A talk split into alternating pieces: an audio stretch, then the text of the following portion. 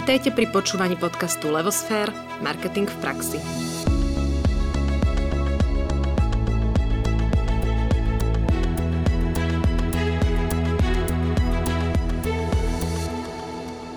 Počúvate 13. epizódu zo série Kotler v praxi. Moje meno je Nadia Kacera a dnes vám s Ankou Sabolovou priblížime tému tvorby cien produktov a cenové stratégie podľa teórie Kotlera. Po vypočutí budete zoznámení s hlavnými stratégiami tvorby cien nových produktov. S maticou kvalita cena deviatich cenových stratégií pre imitujúce produkty a povieme si aj, čo je to cenový bod, aké zľavy sa dajú zvažovať a prečo je lepšie rozmýšľať nad odmenou ako nad zľavou. Proces, v ktorom sa spoločnosť zaoberá cenami, sa volá cenotvorba – čo je často prekvapením, keď sa povie cenotvorba, je aha efekt alebo aha moment, keď zistíme, že cenotvorba nie je len určovanie cien jednotlivých produktov. Čiže nie je to len jedna jediná cena, ktorú produkt má. Ale jej základom je stanovenie tzv. cenovej úrovne, ktorá obsiahne rôzne produkty či služby konkrétnej firmy. Táto cenová úroveň je dynamická a mení sa podľa toho, v akej fáze životného cyklu sa produkt nachádza, aký je po ňom dopyt, aká je ponuka, čiže jej, jeho konkurencia, ako sa táto konkurencia správa a ako sa správajú kupujúci. Hlavné stratégie určovania cien sa spájajú s nasledovným. S tvorbou cien nových produktov, s určovaním cien produktov v už existujúcom portfóliu, s rôznymi úpravami cien a tiež s iniciovaním alebo reagovaním na zmeny cien. No a keď hovoríme o cene produktu, myslíme pod tým všetko, čo je produktom v zmysle marketingu, teda aj ceny služby, miesta alebo eventu. Ak určujeme cenu novému produktu, je treba si zodpovedať na otázku, či ide pri tomto novom produkte o absolútnu inováciu, prípadne až patent, alebo ide o produkt, ktorý je ľahšie zastupiteľný neskôr konkurenciou. V prípade, že naozaj máme absolútnu inováciu a určujeme cenu produktu, na ktorý je možno aj patent, v tom prípade je možnosť zvoliť si vysoko výnosovú cenu. Takto to napríklad urobila značka Polaroid. Tá, keď vstupovala so svojou vychytávkou, teda fotoaparátom momentkovej fotografie na trh, zvolila si práve túto stratégiu e, vysoko výnosovej ceny. Ak ide o produkt, ktorý je jedinečný, Existuje na ňo dostatočne veľký segment, ktorý ho vie kúpiť za vysokú cenu. Ak je ťažké tento produkt rýchlo skopírovať konkurenciou a ak zároveň jeho výroba v malom množstve neprináša vyššie náklady ako výnosy z vyššej ceny, potom tento prístup s vysokovýnosovou cenou dáva zmysel. Druhou možnosťou je zvoliť nižšiu, tzv prienikovú cenu na nový produkt. To dáva zmysel vtedy, keď firma chce veľmi rýchlo pritiahnuť veľký počet kupujúcich a získať tak veľký podiel na trhu. Často práve tento prístup využívajú e-shopy s oblečením alebo diskontne ladené značky. Ak stojíme pred cenotvorbou imitujúceho produktu, teda produktu, ktorý je na trhu bežný a my určujeme cenu jeho imitácií, potom máme možnosť využiť maticu cena kvalita produktu, ktorá nám ponúka 9 možností, ako sa na cenu pozrieť. Na jednej strane máme kvalitu produktu, ktorá teda môže byť buď nízka, stredná alebo vysoká. Na druhej strane tejto matice máme cenu produktu, ktorá môže byť tiež vysoká, priemerná alebo nízka. No a pri tomto rozmýšľaní sa riadíme tým, akú stratégiu má vodca na trhu. Ak si vodca obsadil miesto vysoká kvalita a vysoká cena, teda razí cenovú stratégiu vodcovstva, potom sa naskytuje možnosť zvoliť mix vysoko kvalitný výrobok za strednú cenu tzv. stratégiu vysokej ceny alebo stredne kvalitný výrobok za priemernú cenu, čo je teda stratégia priemeru. Stratégiu vysokej ceny si volili napríklad značky, ktoré priniesli smartfóny po iPhonech, ktoré už na trhu boli. Tie ostali v cenovom vodcovstve a všetky ďalšie značky so svojím príchodom na trh razili stratégiu vysokej ceny, alebo možno tie menej známe značky smartfónov aj cenovú stratégiu priemeru. Môže to znieť komplikovane, ale takáto matica vám vie veľmi otvoriť oči, ako sa pozerať na cenový rámec svojho produktu. Všetko je to o zvolenej stratégii, teda o postoji, čo sa týka ceny, voči konkurencii. Zvolená cenová stratégia odráža samozrejme positioning, teda to, ako chcete, aby bola vaša značka alebo váš produkt vnímaný spotrebiteľmi práve cez cenu. Cena zohráva vo vnímaní produktu zásadnú úlohu. Určite ste už zažili situáciu, že ste neodhadli kvalitu alebo cenu nejakého konkrétneho produktu, na ktorý ste sa pozerali a potom, keď ste si všimli jeho cenu, ste boli zaskočení jej výškou.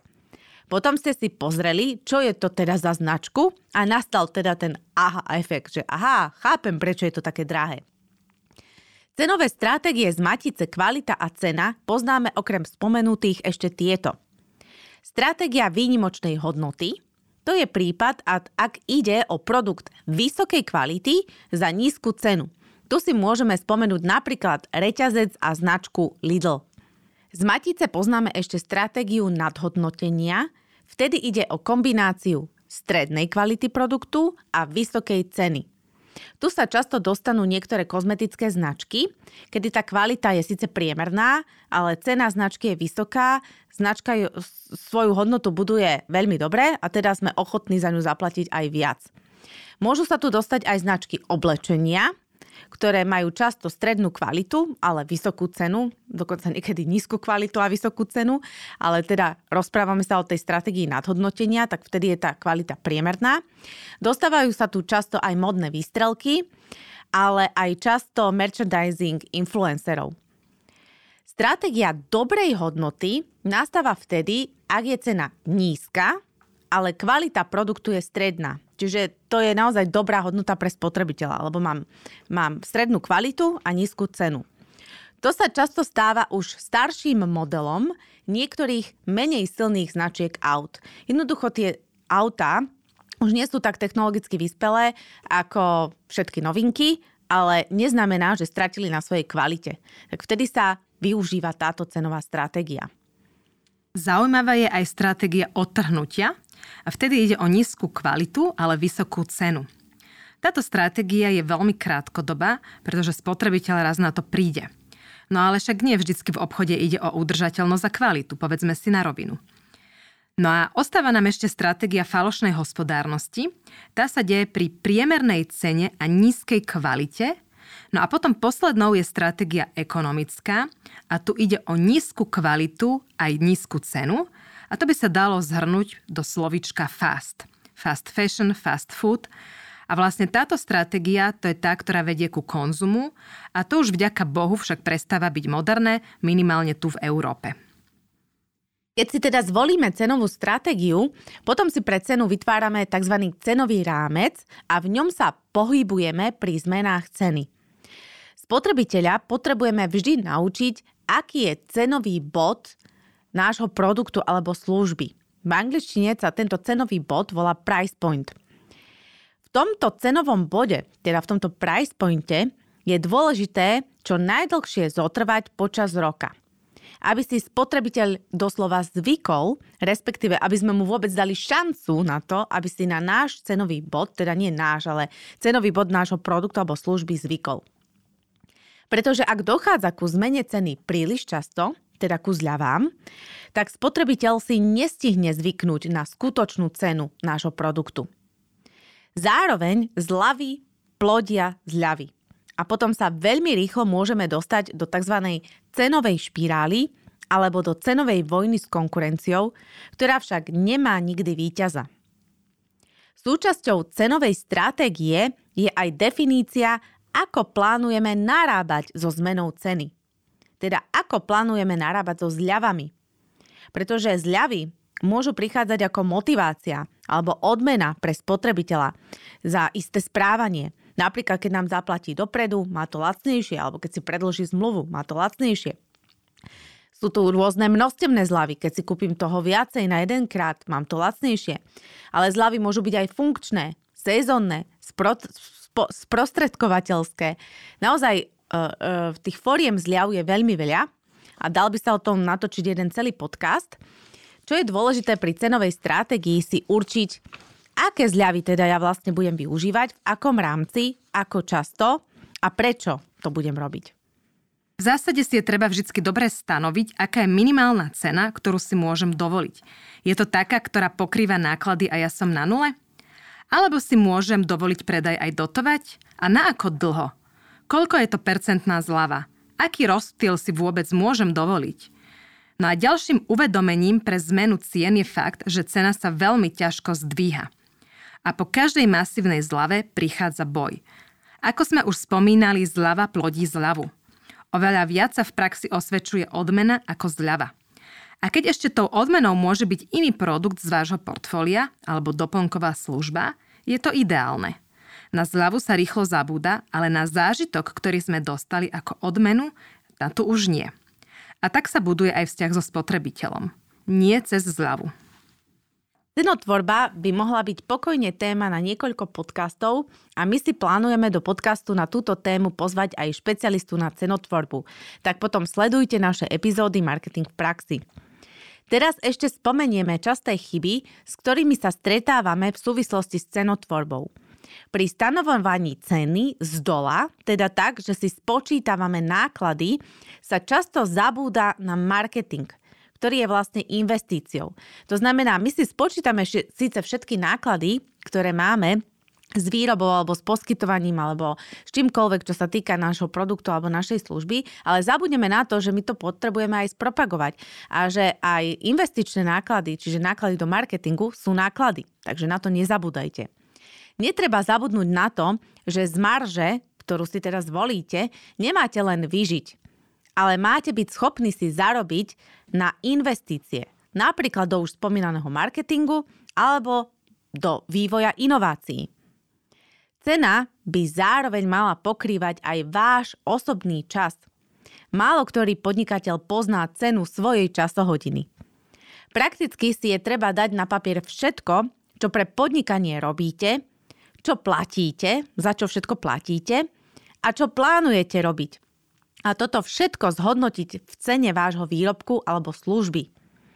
Pri stanovovaní ceny z hora berieme do úvahy hlavne to, koľko je náš spotrebiteľ ochotný za náš produkt alebo službu zaplatiť. No a nakoniec tá výsledná cena je obyčajne prienikom týchto dvoch metód, teda metódy z dola a metódy z hora.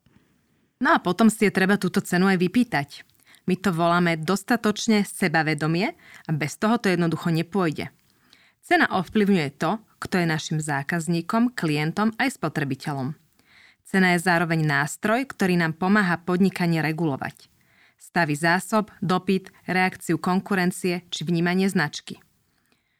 A to už je v podstate koniec dnešného podcastu. Veríme, že sa nám to dnes trošku podarilo zvládnuť túto tému cenotvorby a že sme vám priblížili e, niečo z jej pozadia. Lúčime sa s vami a tešíme sa na ďalšiu epizódu Levosfér Marketing v praxi. Do počutia. Do počutia.